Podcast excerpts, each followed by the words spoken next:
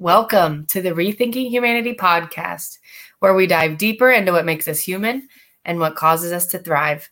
I'm Lacey Delane. Hi, I'm Sonia Lorea. And we are so glad to have you guys for episode 47. It is the domination of man by things. And can how can we save the values of our democratic society? How is it possible? We're also going to talk about the Texas school shooting that happened recently. Very sad. And how that's just a good example of how insanely sick our society has become. I think Sonia and I have both re- realized recently more and more how much it's really sad what's happening. Yeah, so uh, that's what's on the agenda for episode 47. Yeah, it's uh, it's been a tough uh, tough week actually with um, with the news, at least for me. I'm sure for a lot of people, I see. Um, and this is why the conversation we're having today is so important. Are you know, can we save the values of yes. our democratic society? It's very important. Um, right. Anyone who's probably listening to us or who's not, you know, living, I guess, eh, off the grid is going to know about the Texas shooting. So that happened in Uvalde, Texas and um, there was uh, i believe the young man who went into the school was 18 years old. He had bought an ar-15 and proceeded to murder uh, children and two teachers. And mm. i think the total if i'm not mistaken was like 22 t- between 20 and 22 people died. It was just horrific. Very very sad. This is just becoming commonplace in our society, specifically in the U.S. By the way, there's many countries yeah. that have arms, and that um, they have mental health problems, which we have here. But this massacres they don't happen. They're not rampant like you know we live with this. And there was another one. There was another one yesterday too in Tulsa, Oklahoma. Really? Yes, at a at a hospital. Four or five people died. Yeah. Is that the first time it's been in a hospital? Because I don't remember hearing of that. Yeah, I'm not sure. I know we've had it in schools, in churches, um, in malls, in nightclubs. I mean, it's just yeah. everywhere. Yeah, I told the other I had felt sort of anxious. I had an anxiety because of all these things. You know. Yeah. Uh, the world right now is up in turmoil. Um, the Ukraine issue, issue, which people have been following, I'm sure, but this last thing, um, the shooting was just so tragic. Yeah, you know, Sonia, you shared with me uh, when we had breakfast the other day a little bit about that anxiety. I want to share a personal experience I had over Memorial Day weekend too. Um, but I would love whatever you would you would be willing to share about that. I think there's so many people who can relate to mm-hmm. what you are feeling, especially in light of what we're talking about right now with shootings and uh, just yeah. so much the, the, wars and everything that's happening. The war. right. I, I think um, it's like a calm, you know, a compilation, cumulative effect too, I would say, of everything happening. Like we went through that, we had a pandemic also that you and I were, you know, broadcasting through that with the podcast. So we've mm-hmm. all kind of gone through this grief of a lot of loss within our lives and within the world. And then on top of it now, this whole like tragedy there's just tragedy after tragedy. I just remember feeling this low level of anxiety of realizing gosh where are we safe? And what's happening to our humanity? Mm. um, you know do we where's the where why are we not living uh, to take care of each other as opposed to just this nonstop consumerism that you and i talk about a lot and actually, the question you asked tonight is can we save the values of our democratic society? A good point I'll make is in our country, I think the percentage is 80% or maybe more that people want uh, background checks with the guns. And they can't, we can't even pass that. So yeah. are we really a government by the people for the people? Yeah. So it, it just, yeah. And so to your, to your question, mm. um, I just could feel this just sense of unease. And it was, you know, I, I want to differ that from being depressed. It's, uh, it kind of, I don't know, it's hard to explain. It's just, it was an anxiety. And I'm feeling better, but I, I'm pretty sure that a lot of people are feeling Yeah. Because I also think it comes and goes, you know, depending on what's happening. Mhm. And um, yeah, I, I just think we're living in a really uh, unfortunate time. Yeah, and I mean, was it more was it more elevated in a way that it was like more noticeable than I'm Oh. just feeling anxiety today. So, t- well, I know you're going to speak to this in a minute, but you know, I can tell you is that I was watching news, I was on my phone, reading everything I could. I was kind of obsessed with getting more information, more information, more information, and then I just just had to like disconnect from everything Mm, because it seemed um well also the obviously the facts of what happened the knowledge of what was going on and the fact that this oh that this just is like our normal life. Like you're just going to wake up tomorrow and read about another shooting. You know i mean that's very sad. And then when you think about the empathy of the suffering of people and you realize hey that could happen to me. I could go down to the kroger or Yes. somebody in my family or friends. It's just that Mm. reality of how fragile life is and then you say what are we doing like why are we running around doing wasting our time doing things that are about buying you know the next best thing as right. opposed to being part of community and you know as i said earlier taking care of one another and enjoying life and music and i don't know nature and it Yes. just it just seems crazy to me that Yeah. um, the what we're that you know these tragedies have to happen and i don't i don't know what the future is going to look like i hope Hmm.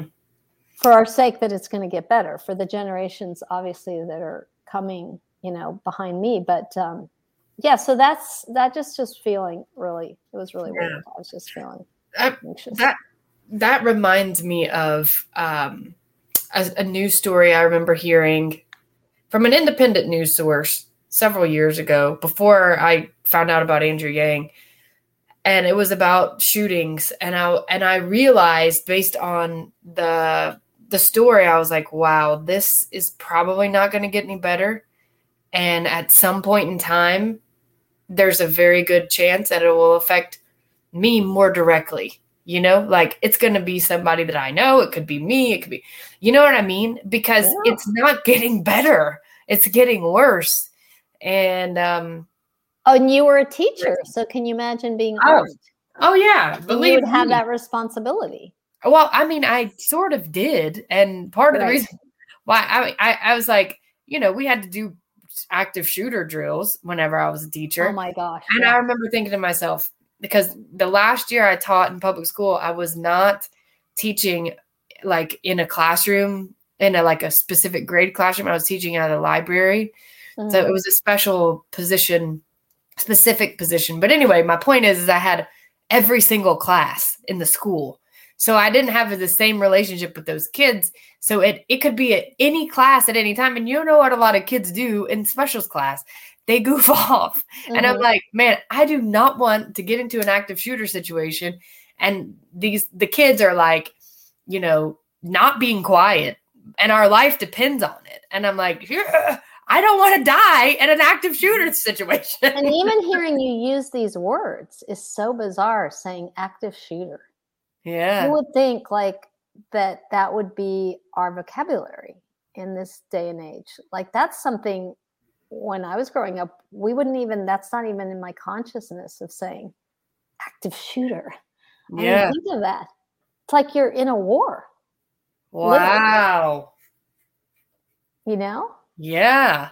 i mean hearing you talk about it is kind of like whoa you know because you were actually in that environment and Mhm. that was part of the no- a normal thing for you to learn and and that's what they're realizing the psyche like of kids growing up having to know like when they're kindergarten in your kindergarten you're going to school well now if an active shooter comes in this is what you have to do You know? Welcome to America. This is what you could expect in our yeah school. so now you know you can imagine having that growing up that's another added anxiety Well, I think You it know? also speaks to the level of fear and fear based propaganda, um, fear based news that Mhm. comes out. I mean, even your experience of feeling extreme or heavy or whatever you want to call it, anxiety, was in a the context of watching news, right? Right, and right. weren't and hearing. And from what I've heard, I've watched several videos. I've lived abroad before. I've watched several videos of people talking about the differences they see in the US after living abroad. And one of the main things I hear is people saying how fearful we live, how fearful hmm it there's a vibration or not a vibration, but a vibe of fear that comes off of hmm the news. It's like, yeah, you gotta and think about how kids grow up. They're like scared somebody's gonna come in and shoot them. hmm Yeah, I'd say that's not a very safe feeling environment, you know? Yeah, and the other big one also was the milk cartons of being like abducted by a stranger. Oh yeah. When that those statistics actually are like very infinitesimal, but there was that message, like you said, the propaganda. So it's like, oh, I'm going to be abducted by a stranger. Yeah. So I need to be goes scared. to your point, yeah, Yeah. about the fear. that definitely helps in the whole creating an other narrative, creating um, a competitive spirit versus a cooperative spirit and a trusting. You know, that's one of the things I remember. Mike White, Mike White, Wiking, I think is how you say his name, talks a lot about about Denmark. That people are trusting. You know, like they leave their babies in strollers outside of the store that they go in because they live a very their culture is very much a trusting culture.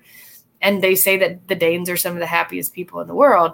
I think that's a very good transition to some of some of the other countries that we've seen have incidents with gun violence and then they make a law immediately. hmm Nothing else has happened. But yet no, I know. how many years in now, you know? No, we we have a whole different political system. and It's not going to happen overnight. So, um, yeah, it's going to Yeah. be it's going to be interesting. And I think I think it also speaks to a lot of isolation and loneliness um, and lack of community. And it seems it might seem like very superficial for me to say that, especially in a culture where workism is so exalted.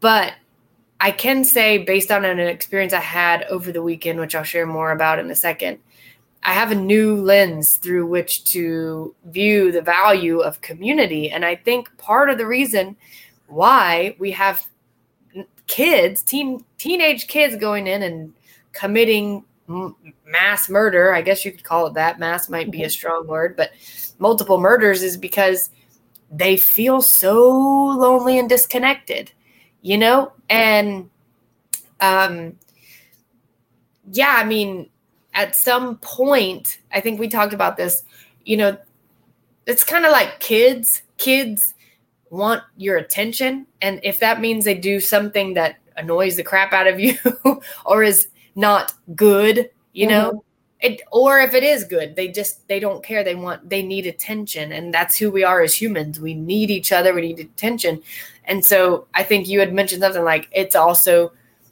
a way of like I need connection with people. You know, for someone to go and do something as horrific as this, it's kind of like a in a kind of like a not so nice way to to cry for help. Yeah, I, I would say probably our society and definitely our culture. Every it, we're suffering from an epidemic of um, alienation, isolation, loneliness, and Yeah. people act differently with their with those sort of needs. Some people use alcohol. Some people maybe do you know go shopping.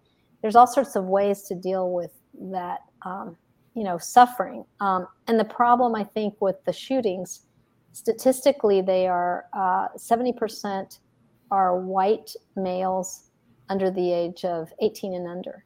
So that's a crisis too of um, i don't know of that segment of our population. Um, i think the individuals i don't think you can always determine that someone's you know is going to snap and go and do that but we don't live in a world that really supports the mental health part of all of us. I don't think we do personally. Yeah. Um, and I think there's just there's tons of changes that need to come about, which we could spend many podcasts discussing that, whether it's the gun laws, mental health, Mm-hmm. Um, there's just so many things, background checks. But at the end of the day, yes, we are very isolated and very lonely. And it's sad because unfortunately, there are individuals who are going to act out their rage or their, you know, anger or whatever it is they're carrying, and they're going to hurt other mm-hmm. people. Yeah, that's a sad thing. Uh, I think um, I don't think we realize how isolated we are. Um, and as much as we talk about these themes, we talk about these themes on the podcast, it's hard, I think, to really know what you're missing until you experience it. And so I want to share a little bit about what I did over Memorial Day weekend because it's been so much more impactful than I thought it would be. And I don't know, like it was just so different from how we typically spend our everyday lives. Um, and it and it made it made me realize and it makes me realize how much we really are all living in such an isolated way and how that really does cause our physical bodies harm and our mental health correct? But um but anyway, so over the weekend, I went with my boyfriend to um, some family of his lake house in um, not too far from from Atlanta, and um, Mo and I both are like the kind of people who we love to not be on our phones as much as possible, and so it was easier there because we were like out in nature. You know, we're like right on the lake um, and of course, we were with each other, which makes it a lot easier to not be on our phones. And then the folks that we were with are like family to him. And so they're like in their 60s. Um, and really, we sat down, we had meals together, family meals together, talking to each other face to face, you know, the whole time. We played uh, board games and you know, we laughed and we talked to each other. We got up early and watched the sunrise one morning, had coffee together. I mean, it was, I looked at my phone maybe four times over wow. the weekend, maybe four times. It was so different. And then one night, me and Mo stayed up um, and watched the stars, just sat out and looked at the stars and just talked to each other. And I mean, it was so refreshing and it was so different. And I can't even tell you how much better I feel. I don't even know how to hmm. articulate it as far as like a sensation in my body, but I just feel so much better. Uh, I feel happier. I feel heal more like I feel like it was a healing weekend and I don't know that there was anything specifically that happened that was like, wow, I needed that, or I didn't cry, or, you know, but, but I started to have memories of my childhood, remember things from my childhood while we were there. So it reminded me a lot of, you know, some of the great things about my own childhood, but I can absolutely see how just getting away from it, how the constant screens, the lack of com- like connection with each other.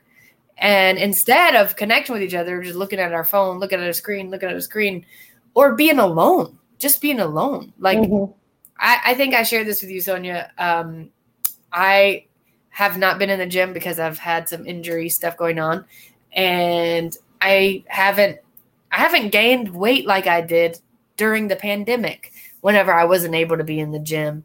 And I think it's I think it's due to the fact that I have more support in a community ele- element. I have more of a connection, you know, um, mm-hmm. having a great relationship. So anyway, all these things really, really, really make a huge difference, and it's really hard to to really feel what that feels like until there's an experience. Um, nature, yeah. it's healing. Yes, and I was so um, you know, excited to hear your story about Memorial Day because it's very, to me, nostalgic to hear of a time, you know, when we're not connected because there was an era that we didn't have all this. You know, we didn't have the technology. And while it's brought us some positive things, the other side of that is exactly what you're saying that we're so connected that we don't really get um, we don't get out in the world. And I think we don't appreciate the fact that the planet, as we know, I mean, we're not exactly taking care of it. And you were out in the environment and you could just be in nature, which is, I think, extremely necessary for all people. You know, we rely on on nature. And I think mm. being out there, it, it definitely forces you to, like you're saying, have alone time, appreciate um, the the water, the sky, the stars, things that are free, you know, that we're not yeah going to to shop for. But uh, I'm so glad that you shared that, and I would say there's people out there who, yeah, who are doing the same thing, and there's others who who need to go do that. You know. Yeah. I need to do it more. I want to do it more. I was thinking about this the other day. It reminds me of a thought that I had about how I was sitting in traffic and on 7585 and I was like, wow. I was thinking about my experience from the weekend, and I was like, nature has become a commodity. It's yeah. like a privilege. It's, it's like, like, a privilege to be. You're right. It is. You have to be able to pay for it. If you, you know, mm-hmm. it's just so different than how we've yeah. we live for most of um, yeah. human history. So, yeah, crazy stuff. The last thing I'll say is, I think that you know, talking about the shooting stuff and the kids social media, I think, has a lot to do with it. And I just think how busy we are and how easy it is to for kids to feel isolated and neglected mm-hmm. because of how busy we all are. I don't think that helps with the, you know, getting getting onto YouTube, getting onto rabbit trails, getting kind of brainwashed into thinking we need to like free a, certain you know group of people or get rid of a certain group. Like it's just oh right right right right right. Yeah there's just there's all sorts of stuff out there. And unfortunately yeah it's very easy i think for the youth to be you know for adults. And then you think about young people getting sucked into the uh, instagrams the youtubes the tiktok all that. I mean the key there too is you're not we're not getting rid of it but i think you definitely need a balance. And unfortunately not everybody is living that balanced yeah. life you know? Yeah. Yes very very true. Well before we jump into our content which is i'm very excited about sonia i wanted to see if you wanted to mention briefly about um, dr gabor mate because we talked about that recently and it is so much like one of our previous episodes that I want to look that up while you're telling them because I want to be able to tell them which episode to check out. So oh, okay. Yeah, sure. Um, yeah, Dr. Gabor Mate is a psychologist, and Lacey had introduced um, me to him. He's just phenomenal. And I saw a little clip today, just a 15 minute clip, where he spoke actually about the very um, points that we brought up about being isolated, that we are suffering um, as a mm. society because we're disconnected from one another, we're disconnected from work, we're disconnected from ourselves. And that in turn, because we are obsessed with material things over human connection and what that does to us, you know, physically, emotionally. And it's a it's a really good um, sort of summary of exactly what, what Erich Fromm talks about in all of these episodes, or the majority of our episodes, I'd say, yeah. of the having and being. And um, he points out that that you know that that that's kind of like a, a it's an illness, it's a sickness in our society, and that is what we're actually going to be talking about today, also. Hmm.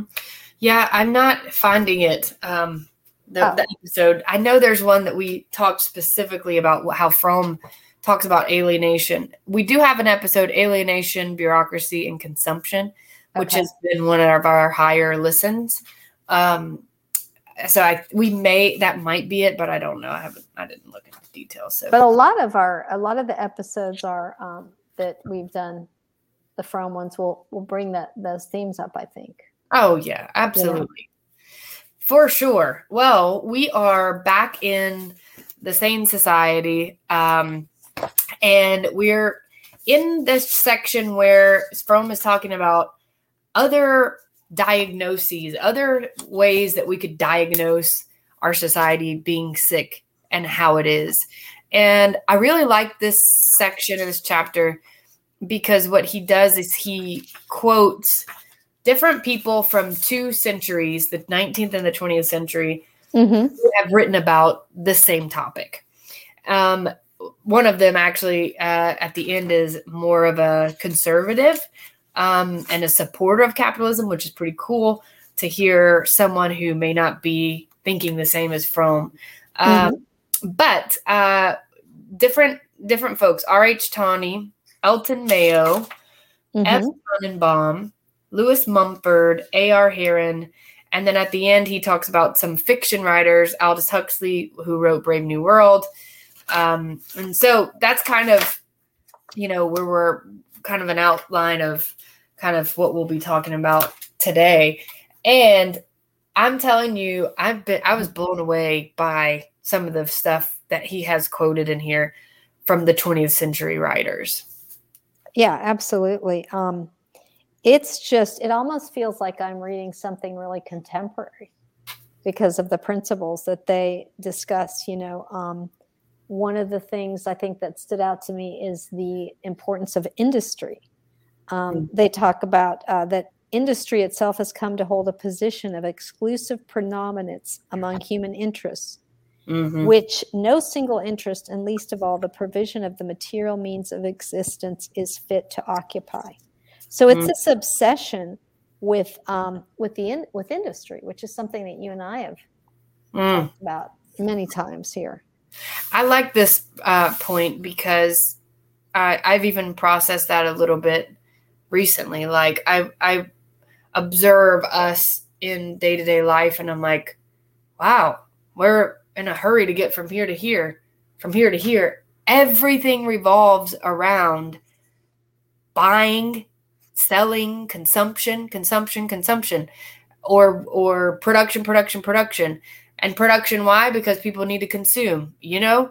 And it's like our whole world our whole not world because it's not like this in every country, but our whole um, society here in the U.S. is about okay, work has to happen, so we have to do this and we have to do this and we have to. It just controls. It's like we're being drug around on a on mm-hmm. a conveyor belt. yeah, or a conveyor belt, yeah. but on a leash by by the demands of production and consumption, and that is the highest valuable. That's the most valuable thing yeah well that's what keeps the economy humming correct you know mm-hmm. and i think um, yeah they talk about that in our actual living we have inadvertently allowed pursuit of economic development to lead us in a condition of extensive social disintegration mm. which, which, we're experiencing that now page 219 by the way okay. at the top bottom okay. bottom okay mm-hmm.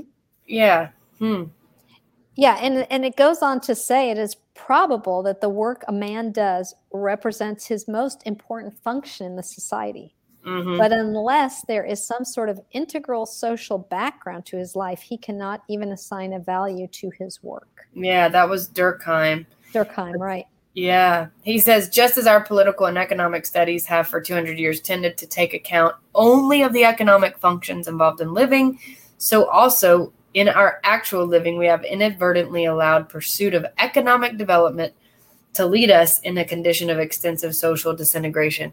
Yes, that's what you were saying. Right. And and let's just pause and just read that a little slower. It's led us to led us to lead us in a condition of extensive social disintegration. Wasn't there you told me about a study about two different groups of people who ate the same um, well, it would. Well, I I'm going to give you. Actually, I pulled it up here, so I'll tell you. It's an ongoing Harvard study.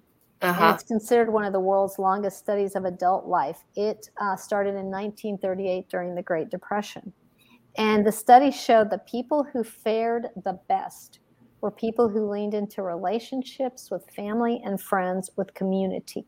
Hmm. Something that we, um, and so I need to get more of the details because I remember the part of the study where they took, uh, if I'm correct, two different groups who lived kind of in the same, let's say it's the same state, but your one is community focused and they're basically have the same diet and same habits, where the other one um, does not, is more like an alienated society. And those people were mm. dying, were dying, you know, earlier than the group that had the community. So that speaks to what we've talked about the social the social uh, disintegration yeah what man really needs and what we know is we're social animals and we need yes. that connection so the capitalistic society that we mm. have created the extreme to me capitalistic society is damaging to our health to our you know lives where we literally die earlier and and we're also just in this kind of alienated state. Whereas you're saying we're just running around doing trying to do one thing and then the other and it's kind of the same circle buy sell buy sell you know? Yeah.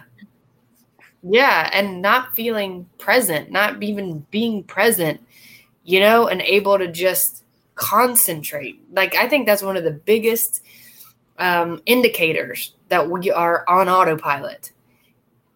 We're not able to concentrate. You know what I'm saying? Like, yes, that is if you can't just be here right now, which is one of the things that I think is was so impactful about the weekend with with this family and with Mo was like we were all here. We weren't having a hard time concentrating.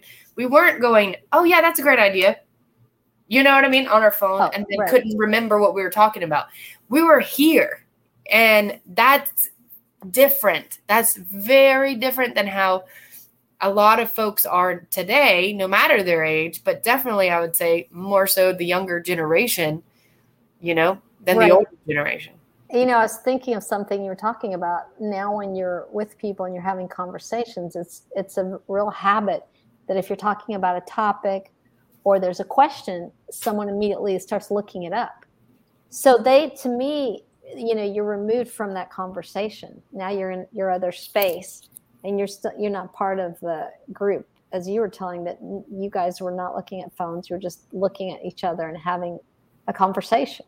Right. And that's really doesn't happen anymore. Rare or rarely, I should say, doesn't, but rarely happens. Yeah, I mean it's it's, it's rare it's becoming a lost art. And another thing that I noticed was just storytelling. Like, I think that um, what I noticed about them was that they both, especially the husband, um, did it did an excellent not did an excellent job, but he he just told stories and was animated with telling stories and about his own past experience and it's something I've experienced with other folks actually the guy that drove the Yang 2020 um, what was the bus the bus that we, we did mm-hmm. the bus tour in Iowa.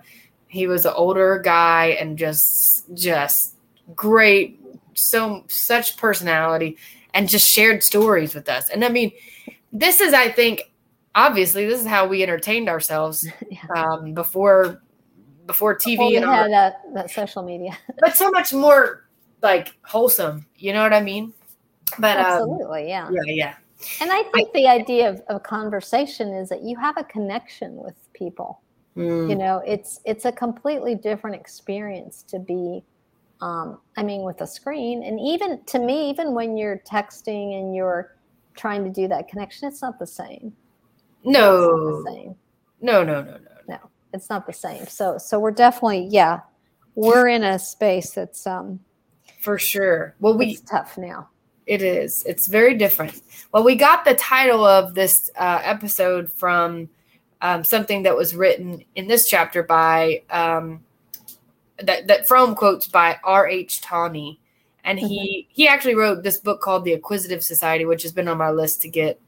Um, but he's he says that he points to the fact that the principle on which capitalistic society is based is the domination of man by things and he says, in our society, even sensible men are persuaded that this is interesting that capital employs labor. Um, but labor consists of persons and capital of things. The only use of things is to be applied to the service of per- of persons. That's really the way it. It's That's really isn't that the point? It's for us. It's about Right. us, right? Right, right. Um, no, I love that. Yeah, I see. I know what you're saying about Tawney. I see um, further on too that they say that I really like um, is that they talk about this is this is Tannenbaum that uh, Tawny also quotes from a book called Philosophy of Labor. Yeah. The major error of the last century has been the assumption that a total society can be organized upon an economic motive upon profit. Yeah, that's the other theme is that it's all about the the economics. And Yes. this is really what's gotten us to the place where we are today, I think. I wrote that out in my journal, that whole thing. I didn't even like put page whatever, read it. I wrote it out. Okay. I'll show you. And I wrote, damn. And I don't know if you can see it. Oh Oh, yeah. no. Hang on. Uh-huh. Oh, wait. Is that the right side? Oh, no, it's the wrong side. there it is. Okay, see? there I see it. Yes, yes, yes. That's Oh, such a serious one. He, and he also says that because the corporation can offer only bread and cake, it has proved incompetent to meet the demands for the good life. Dude, most people this nowadays would not tell you that. They would not say that. Well, there was an award-winning uh, play in that they quote in this chapter called "The Death of a Salesman" by Arthur Miller, and you were Mhm. asking me about it. So my memory, and I'm sure a lot of people have heard of this. It's really about this guy who he's just in a dead end kind of job. He's in this sales job that is just. It really goes to the heart of being just dep- de- despondent like he's just Mm. like he's just going like every day it's it's i remember seeing it it's pretty impactful that's why it won awards because it's just this like you're just this machine you're just doing like he it's literally he's a salesman Yeah. and so they explore all the themes of that it's like an existential you know what is my life about Wow. and so they actually quote that um, the emptiness, falsehood, decep- self deception, excuse me, and emptiness is perhaps what made Death of a Salesman so poignant to the metropolitan American audiences that witnessed this. And I think because people could relate to that, Yeah. you know, Yeah. of this um, way that we were now living. And it's not, a, you know, work that you're enthusiastic about. You're just going every day Yes. continue this tedium, this kind of life. Yes, and actually, that's a great transition because I mentioned earlier that one of the folks that he quotes in this chapter is A.R. Heron, who was a, a supporter of capitalism. So he wasn't a socialist, he wasn't a anarchist, he was, you know, more conservative, more of a conservative, um, but definitely more conservative than the ones that he had quoted so far. And he had a quote that was really so profound um, that had to do with that exact thing, the link to the death of a salesman. I'm going to find it. Um, he says, It is fantastic to picture a great multitude of workers committing mass suicide because of boredom, a sense of futility and frustration. But the fantastic nature of the picture disappears when we broaden our concept of suicide beyond the killing of the physical life of the body. The human being who has resigned himself to a life devoid of thinking, ambition, pride, and personal achievement has resigned himself to the death of attributes which are distinctive elements of human life. Filling a space in the factory or office with his physical body, making motions designed by the minds of others, applying physical strength, or releasing power, re- releasing the power of the steam of steam or electricity are not in themselves contributions of the essential abilities of human beings. Wow. And yeah, he says the part of this task is assigned assigned to management. This is a little bit further on. He talks about like what needs to change in the corporations. He says the part of this task assigned to management is the provision of working conditions which will release the creative instinct of every worker and which will give play to his divine human ability to think. Yeah, I have that highlighted, that whole part that you read previously, but that that's Yeah. huge. And the fact, like you said, he was a big advocate of capitalism. Right. And what I want to say to this is like something, a theme that's been jumping out at me as I've been reading lately has been how important creativity is mm-hmm. um, for a quality of life. Um, and it's something that I have just made a a weekly goal or a weekly priority a couple of times a week to just like paint something or i have these pattern blocks that i got whenever i was uh, teaching that i still have from you know and um, dr- you know painting or reading or what have you whatever way being creative. I've been i've actually written some poetry just willy-nilly you know because what i'm learning is what gets so shut down in our society that's so bureaucratic and so automa- automated basically we've become automatons like Fromm says and we we're just kind of on autopilot. That's what gets lost. And so much of our well-being is uh, is is locked up in us being able to be autonomous which requires our own creativity or vice versa. And so that's just something that i think is really really interesting and talks about like how creativity is vital and how much corporate jobs really crush that creativity.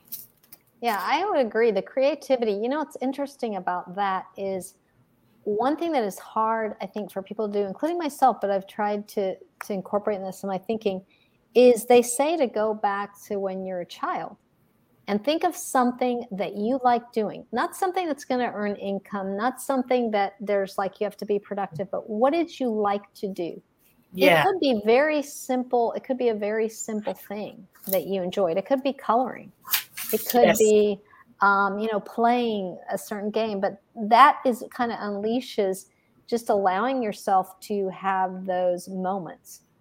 To your point, Lacey, of creativity actually is what brings joy yeah. and happiness to people. But that's really sort of mm-hmm. an anathema. To me, it's kind of like the opposite of what we're sort of taught to do, right? Because yeah. the whole idea, and I'm guilty of this, is this productivity, productivity, you know, the to do list and there's got to be like a reason that I'm doing something. It's not just going to be like, oh, I'm ah. just going to sit here and stare at the trees. You know, like that's not productive. You know, it's I yeah, but that's what we think.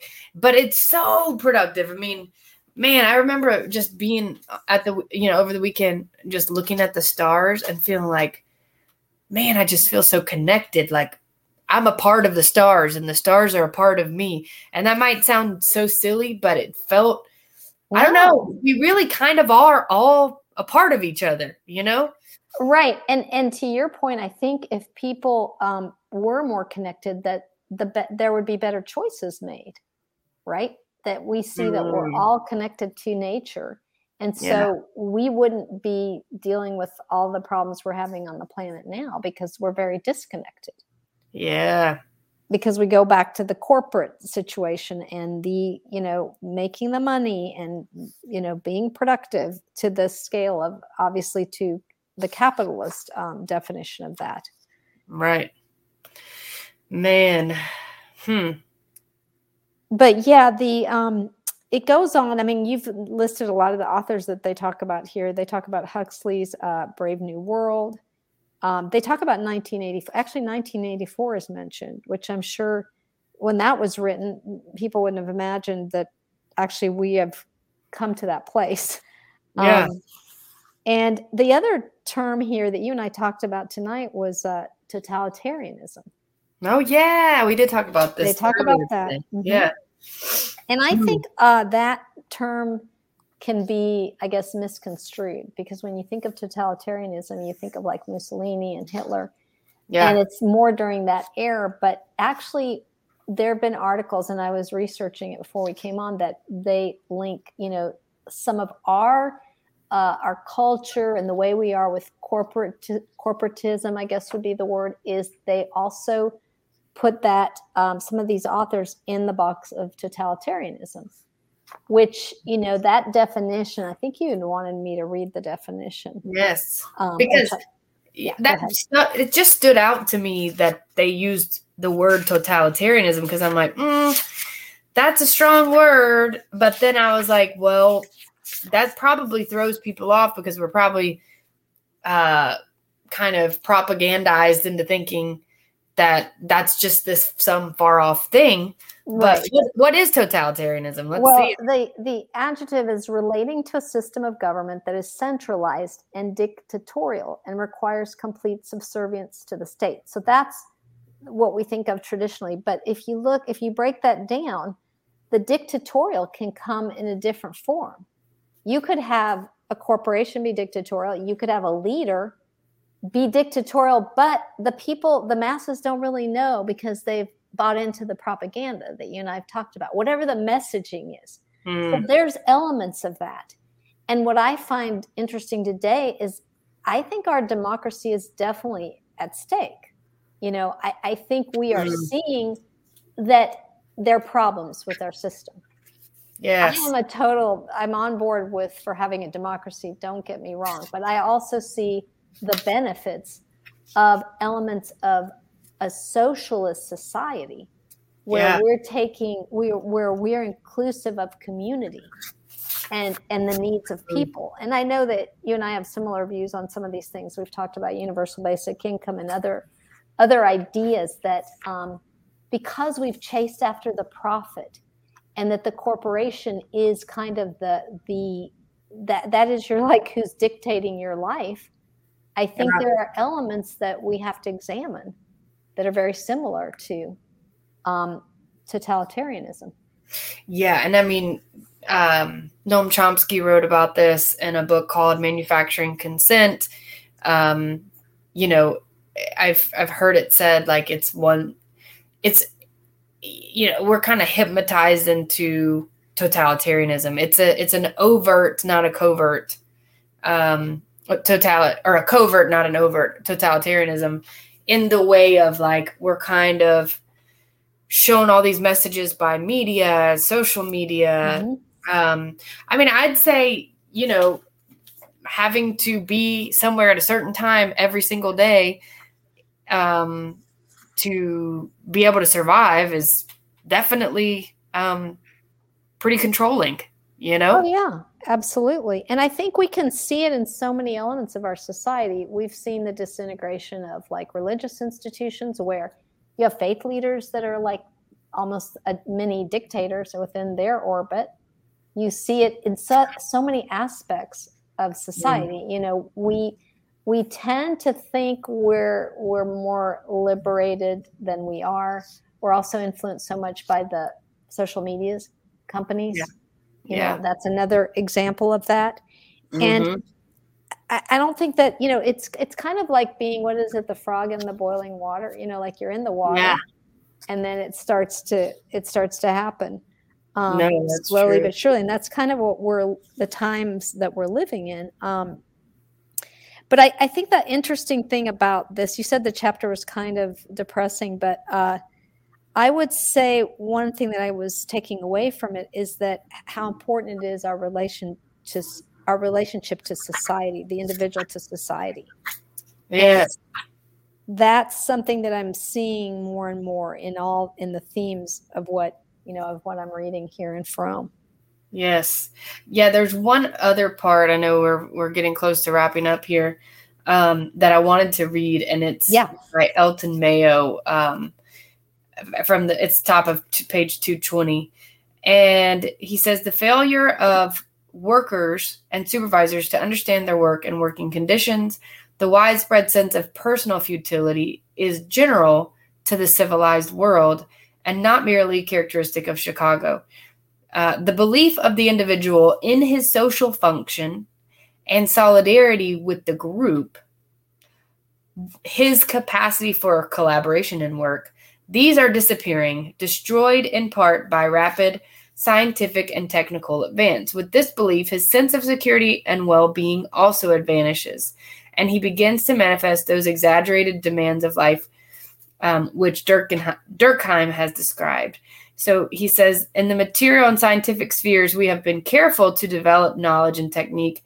In the human and socio political, we have contented ourselves with haphazard guesses and opportunistic fumbling. Basically, we haven't done any research on how to continue to develop and grow in the socio-political world and we're just we're we still have this system that's not working for us and we haven't put any effort into trying to fix it change it no i i remember reading that you know what really stuck out to me where he says destroyed in part by rapid scientific and technical advance. And i'm thinking mm.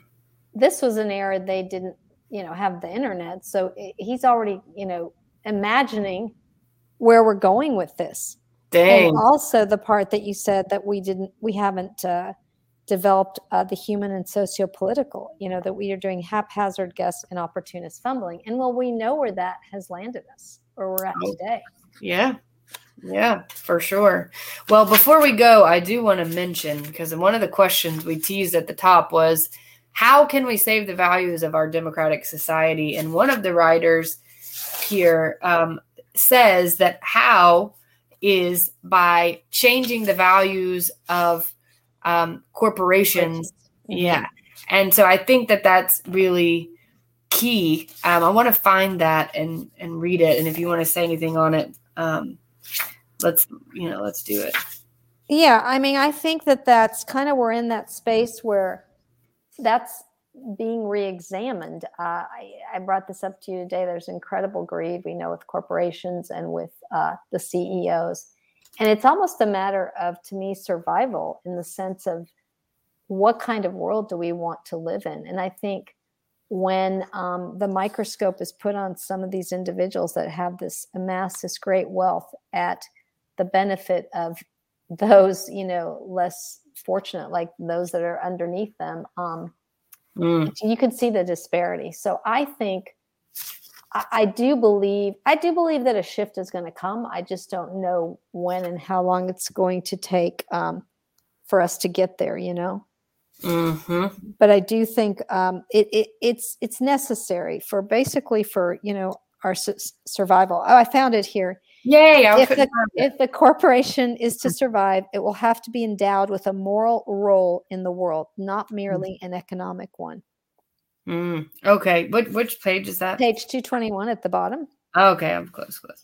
And okay. yeah, you want to keep going? No, yeah. Go ahead. Go ahead. It is a route, perhaps the only available one for saving the values of our democratic society and the contemporary industrial system as well. Yes. So basically, the corporation needs to be something more than a profit maker. Exactly. Some, yeah, it's got to have a different role in addition to what it's doing because if it's just an economic one, our democratic values are going to go down the tubes and maybe they already have mm-hmm. um, because profit, profit, profit above all else. Yeah. Bottom line. Yeah. Last thing, I love this. Um, so he Lewis Mumford, who wrote um, the Acquisitive Society. Um, this is a quote from him. He says, "In the end, such a civilization can produce only a mass man, incapable of choice, incapable of spontaneous, self-directed activities." At best, patient, docile, disciplined to monotonous work to an almost pathetic degree, but increasingly res- irresponsible as his choices become fewer and fewer. Finally, a creature governed mainly by his conditioned reflexes, the ideal type desired by by the advertising agency and the sales organizations of modern business or by the pro- propaganda office and the planning bureaus of totalitarian and quasi totalitarian governments. Their highest virtue is they do not stick their necks out. They don't risk. They don't create. That is wow. Yeah. Wow. I remember that. Whew. Anyway, yeah. I don't want to live like that, Tonya. I want to be capable of spontaneous, self-directed activities. I want to be capable of creativity. Um, I want to do the things that lead me to that because I don't think um, many of the things that are a part of modern life. It doesn't seem like it leads us down that path. No, no. Well, you got to keep doing weekends like you did Yeah, you're right. Yeah, you're right. You got to come with me. okay. yeah, that'll be fun. Oh, well, guys, thanks so much for being with us tonight. Yes. We hope you enjoyed the, the podcast. If you did and you watched us on YouTube, we would love for you to hit the like button, leave us a comment. Uh, we'd love to hear your thoughts and respond back to you. And we hope you guys have a wonderful night, and we will see you next time yes. on the Rethinking Humanity podcast. Bye, guys.